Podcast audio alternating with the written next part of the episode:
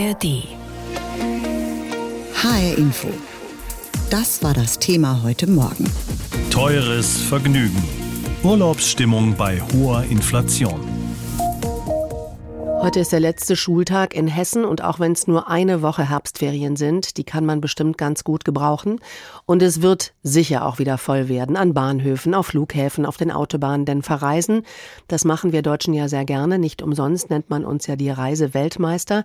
Und wie unser Reiseverhalten aussieht, das untersucht regelmäßig die sogenannte Reiseanalyse. Das ist eine bevölkerungsrepräsentative Erhebung, wie man so schön sagt. Geleitet wird das Projekt von Friederike Kuhn. Und ich habe sie gefragt, Reiseweltmeister sind wir, aber auch wir merken, alles ist teurer geworden.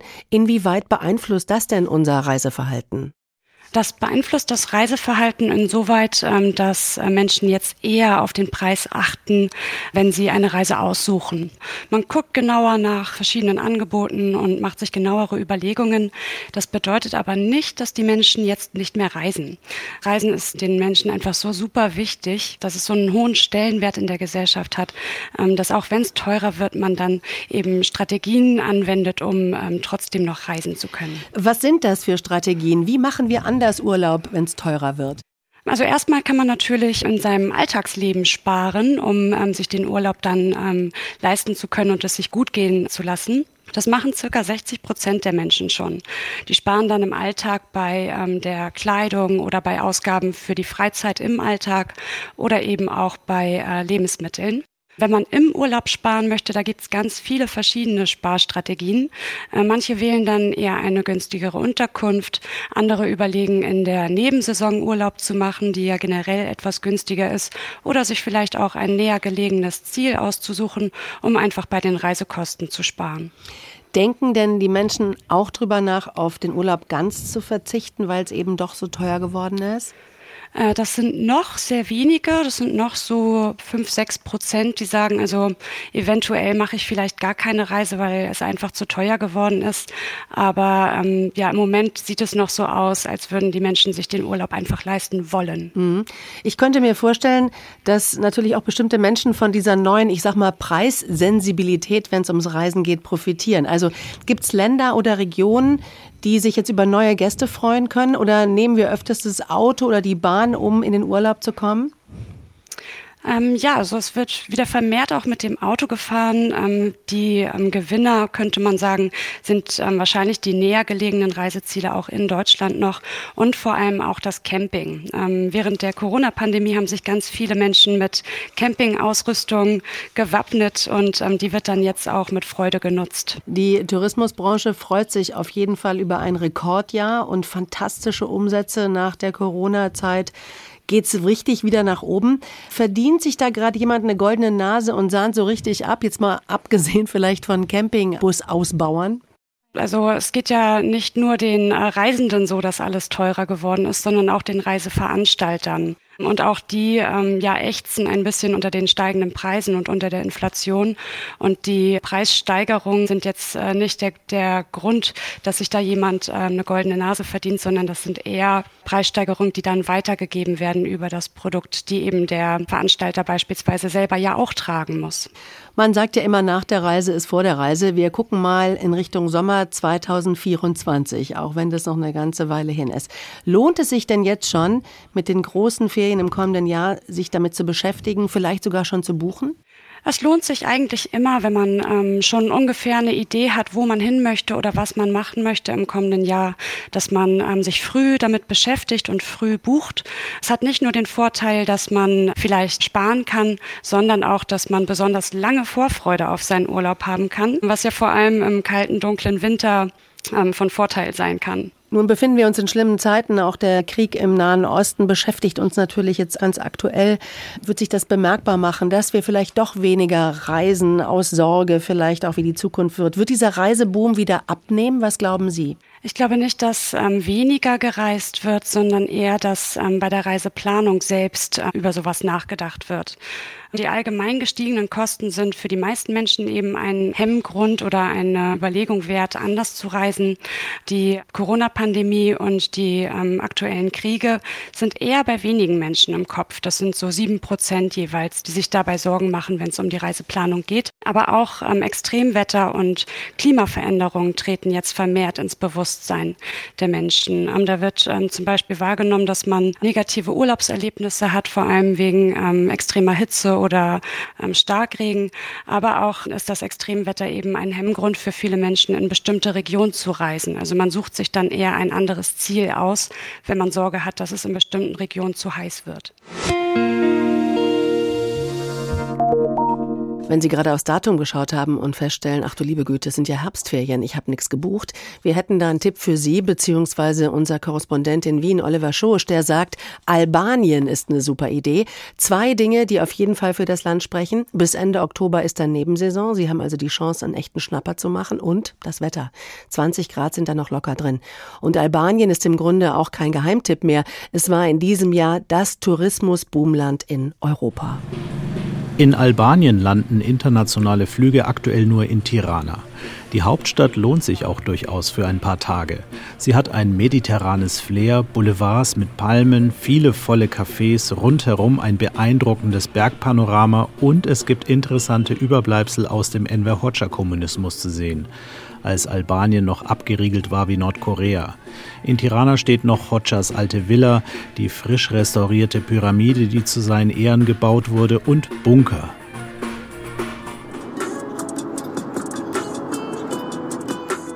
Nach einer halben Stunde Autofahrt ist man am Meer in Albaniens zweitgrößter Stadt Durres.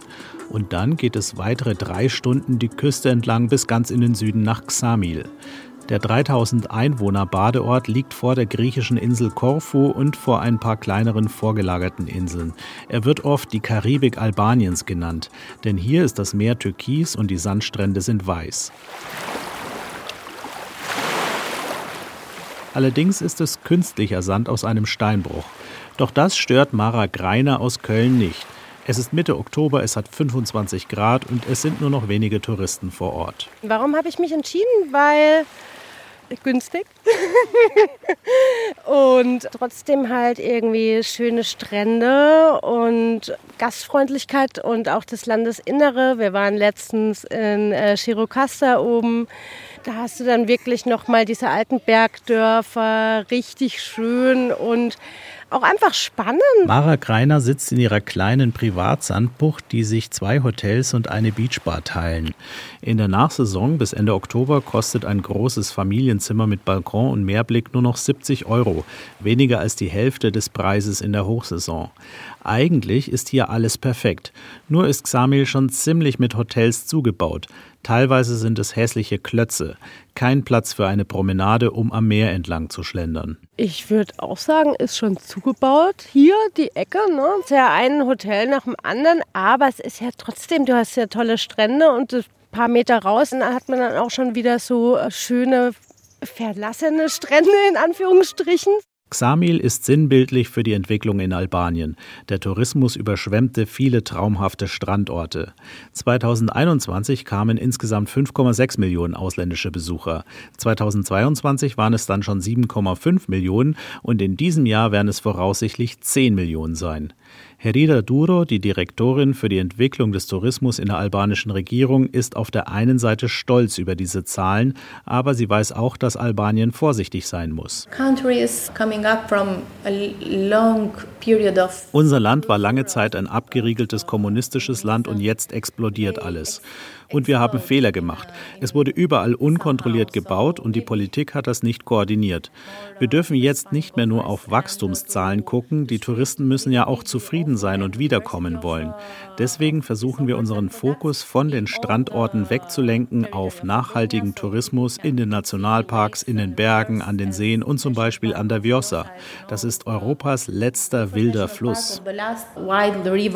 Doch neben der einzigartigen Natur wird es auch weiterhin an vielen Küstenorten Großbaustellen geben. Im Tourismusbereich ist Albanien das Top-Wachstumsland in Europa. HR Info, das Thema. Diesen Podcast finden Sie auch in der ARD Audiothek. Für Flugtickets, Hotels, Mietwagen und auch für die Pauschalreise wird mehr verlangt. Worauf sollte man achten, um zumindest noch ein bisschen was zu sparen? Roman Warschauer aus der H-Info Wirtschaftsredaktion. Kann ich denn vielleicht noch ganz spontan ein Last-Minute-Schnäppchen machen? Also man kann jetzt schon noch spontan für einen akzeptablen Preis, würde ich mal sagen, eine Woche wegfliegen. Ich habe vorhin mal nachgeschaut, aber äh, so auf den ersten Blick habe ich da jetzt kein wirkliches Megaschnäppchen gesehen. Das Thema ist einfach, dass Last Minute mittlerweile nicht mehr so einfach möglich ist wie früher mal. Liegt daran, dass es zwar wieder eine ziemlich große Nachfrage nach Urlaubsreisen gibt, aber das Angebot noch immer nicht auf dem Niveau von vor der Corona-Krise ist. Der Trend geht eher wieder zu dem klassischen Frühbucherrabatt. Und ich habe gehört aus der Branche, die sagen, mittlerweile buchen schon die ersten Leute für den kommenden Sommer. Also man sollte sich früh darüber Gedanken machen. Okay. Bei Last Minute, um dann noch kurz beizubleiben, reden wir ja in der Regel über Pauschalreisen. Also wer aufs Geld achten will oder muss, der sollte möglichst eine Pauschalreise nehmen? Also so generell kann man das nicht sagen. Aber die Pauschalreisen können zum Beispiel einen Vorteil bei den stark gestiegenen Flugticketpreisen haben, weil die Veranstalter mit den Airlines ja schon vor längeren Kontingente vereinbart haben zu besseren Konditionen. Dieser Effekt, der läuft natürlich so langsam aus. Und deswegen lohnt sich durchaus auch mal zu schauen, wenn ich jetzt nicht die Pauschalreise nehme, sondern selbst mal nachgucke, was würde denn der Flug kosten? Was würde denn das Hotel kosten? Vielleicht, wenn ich direkt beim Hotel buche. Und da kann es schon mal sein, dass man da günstiger wegkommt. Mhm. Wenn ich also individuell buchen will, worauf sollte ich noch achten? Ja, dank des Internets sind ja die Preise mittlerweile sehr transparent. Es gibt da ja Vergleichsportale, die sollte man auch auf jeden Fall nutzen, aber lieber auch zwei oder drei verschiedene Portale nutzen, um da wieder zu schauen, ähm, ob die möglicherweise unterschiedliche Ergebnisse liefern und auch mal gucken, ob man beispielsweise einen Flug bei der Airline direkt auch noch mal günstiger bekommt als über so ein Vergleichsportal. Oft sind sehr günstige Angebote, beispielsweise bei Flügen ohne Gepäck. Und dann sollte man das schon in den Einstellungen beachten. Und auch eine gewisse Flexibilität bei den genauen Reisedaten, das kann Geld sparen, wenn ich nicht zum Beispiel am Wochenende abfliege, sondern erst am Montag. Das ist dann möglicherweise günstiger. Oder ich fliege nicht von Frankfurt aus, sondern vielleicht von Düsseldorf oder Köln, weil da die Ferien schon wieder rum sind. Also das sind alles so Möglichkeiten. Und ganz ehrlich gesagt, mein persönlicher Tipp ist, auch das Reisebüro, so angestaubt das vielleicht für den einen oder anderen klingen mag, die können durchaus auch ganz attraktive Pakete schnüren, wenn man da fragt. Gerade bei Fernreisen ist das sicherlich ganz attraktiv. Okay, jetzt haben wir unser Reiseziel erreicht und stellen fest, ach du liebe Güte, es ist teuer hier. Da kann viel Geld loswerden. Hast du ein paar Tipps und Tricks für uns? Naja, wofür gibt man im Urlaub häufig besonders viel Geld aus? Vielleicht Shopping, vor allem aber natürlich auch fürs Essen und Trinken. All inclusive, das ist vielleicht ein bisschen teurer beim Reisepreis, aber ich habe da die bessere Kostenkontrolle. Es geht natürlich nur bei Urlauben, also klassischen Strandurlauben, wo man äh, sowieso die eine Woche in dem einen Hotel bleibt. Wer Städtereisen macht, der sollte vielleicht darauf achten, nicht direkt zentral an der Touristenattraktion Kaffee zu trinken oder Mittag zu essen. Und Museen, Theater, solche Besuche, wenn man die möglichst schon vorab plant, ein paar Tage vorher schon die Tickets online kaufen oder es gibt Wochentage, an denen der Besuch dann auch günstiger oder vielleicht sogar ganz kostenlos ist.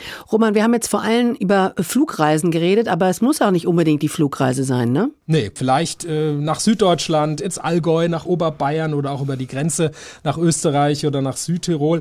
Da sind aber die Hotels, speziell auch die schönen Familienhotels, jetzt zu den Herbstferien natürlich auch gut gebucht und nicht ganz billig, aber die Anreise ist nicht so ein ganz großer Kostenblock. Man kann das Auto nehmen oder auch den Zug, das 49-Euro-Ticket. Dafür habe ich natürlich keinen Strand, aber so die Herbststimmung genießen, ich finde, das klingt auch nicht so schlecht.